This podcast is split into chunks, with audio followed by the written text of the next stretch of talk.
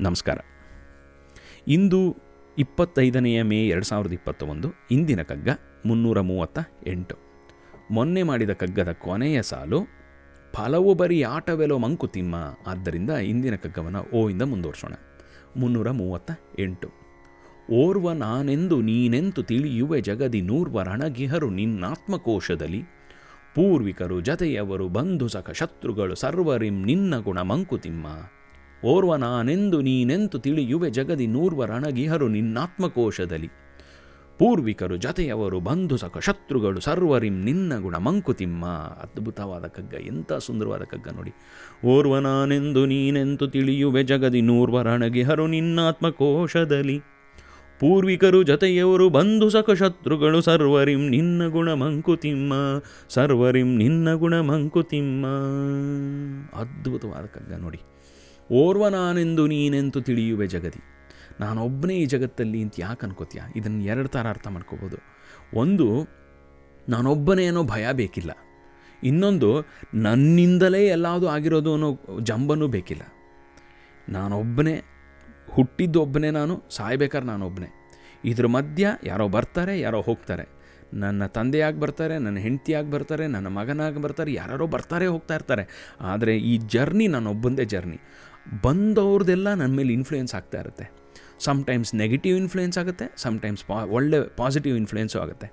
ಯಾವ ಇನ್ಫ್ಲೂಯೆನ್ಸನ್ನು ನಾವು ತಗೋಬೇಕು ಅನ್ನೋದು ನಮಗೆ ಬಿಟ್ಟಿದ್ದು. ಅದಕ್ಕೆ, ಯಾನಿ ಅನವಧ್ಯಾನಿ ಕರ್ಮಾಣಿ ತಾನಿ ಸೈವಿತವ್ಯಾನಿ ನ ಇತರಾಣಿ, ಯಾನಿ ಅಸ್ಮಾಕಗಂ ಸುಚರಿತಾನಿ ತಾನಿ ತ್ವಯೋಪಾಸ್ಯಾನಿ, ನ ಇತರಾಣಿ ಅಂತ ಹೇಳೋ ಹಾಗೆ, ಯಾವುದು ನಮ್ಮಲ್ಲಿ ಒಳ್ಳೇದಿದೆಯೋ ಅಥವಾ ನಮ್ಮ ಸುತ್ತಮುತ್ತ ಯಾವುದು ಒಳ್ಳೆ ಗುಣಗಳಿದೆಯೋ ಆ ಗುಣಗಳನ್ನ ತೊಗೊಳ್ಳೋಣ.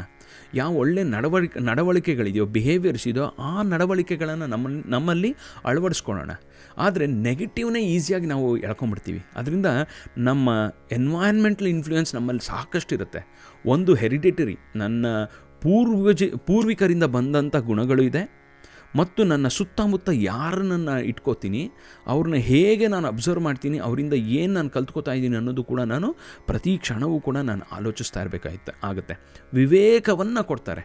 ವಿವೇಕವನ್ನು ವಿವೇಕದಿಂದ ಒಳ್ಳೆಯದನ್ನು ಕಟ್, ಕೆಟ್ಟದನ್ನು ಕ್ಷೀರಹಂಸ ನ್ಯಾಯದಂತೆ ಬಾರ ಬರೀ ಹಾಲಲ್ಲಿ ಹಾಲನ್ನು ಮಾತ್ರ ತಗೊಂಡು ಅಲ್ಲಿರುವಂಥ ನೀರನ್ನು ಬಿಡು ನೀರನ್ನು ನೀರನ್ನು ಬಿಡುವಂಥ ಒಂದು ಬುದ್ಧಿವಂತಿಕೆಯನ್ನು, ಆ ವಿವೇಕವನ್ನು ಬೆಳೆಸ್ಕೋಬೇಕಾಗತ್ತೆ. ಇಲ್ಲದಿದ್ದರೆ ನಮ್ಮ ಇನ್ಫ್ಲೂಯೆನ್ಸಿಂದ ನಮ್ಮ ಸಂಸ್ಕಾರ, ಆತ್ಮ ಸಂಸ್ಕಾರವನ್ನು ನಾವು ಹಾಳು ಮಾಡ್ಕೊಂಡ್ಬಿಡ್ತೀವಿ ಇಲ್ಲದಿದ್ರೆ ಅದರಿಂದ ಓರ್ವ ನಾನೆಂದು ನೀನೆ, ನೀನೆಂತು ತಿಳಿಯುವೆ ಜಗದಿ, ನಾನೊಬ್ಬನೇ ಅಂತ ನೀನು ಹೆಂಗಪ್ಪ ಅನ್ಕೋತಿ ಅನ್ಕೊಳಕ್ಕಾಗತ್ತೆ?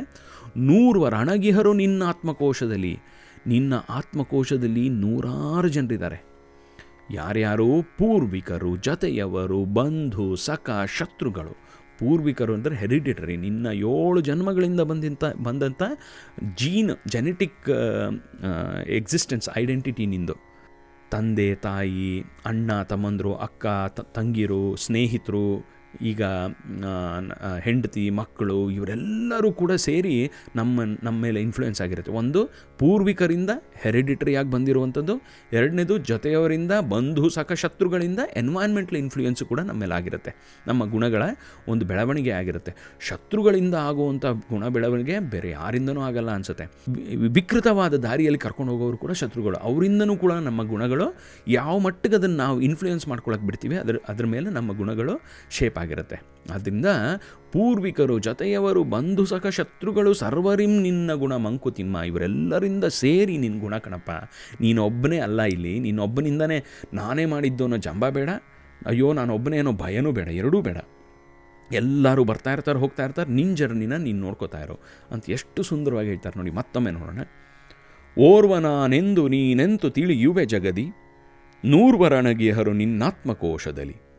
ಪೂರ್ವಿಕರು ಜೊತೆಯವರು ಬಂಧು ಸಖ ಶತ್ರುಗಳು. ಸರ್ವರಿಂ ನಿನ್ನ ಗುಣ ಮಂಕುತಿಮ್ಮ ಸರ್ವರಿಂ ನಿನ್ನ ಗುಣ ಮಂಕುತಿಮ್ಮ ಅಂತ ಅದ್ಭುತವಾದ ಗಗ್ಗವನ್ನು ಕೊಟ್ಟಂಥ ಡಿ ವಿ ಜಿ ಅವ್ರಿಗೆ ನಮನಗಳನ್ನು ತಿಳಿಸ್ತಾ ಇಲ್ಲಿಗೆ ನಿಲ್ಲಿಸೋಣ. ನಾಳೆ ನ ಅಥವಾ ನ ಇಂದ ಮುಂದುವರ್ಸೋಣ. ಅಲ್ಲಿ ತನಕ ಸಂತೋಷವಾಗಿರಿ, ಖುಷಿಯಾಗಿರಿ, ಆನಂದವಾಗಿರಿ ಸೇಫ್ ಆಗಿರಿ ಮತ್ತೊಮ್ಮೆ ನಾಳೆ ಸಿಗೋಣ.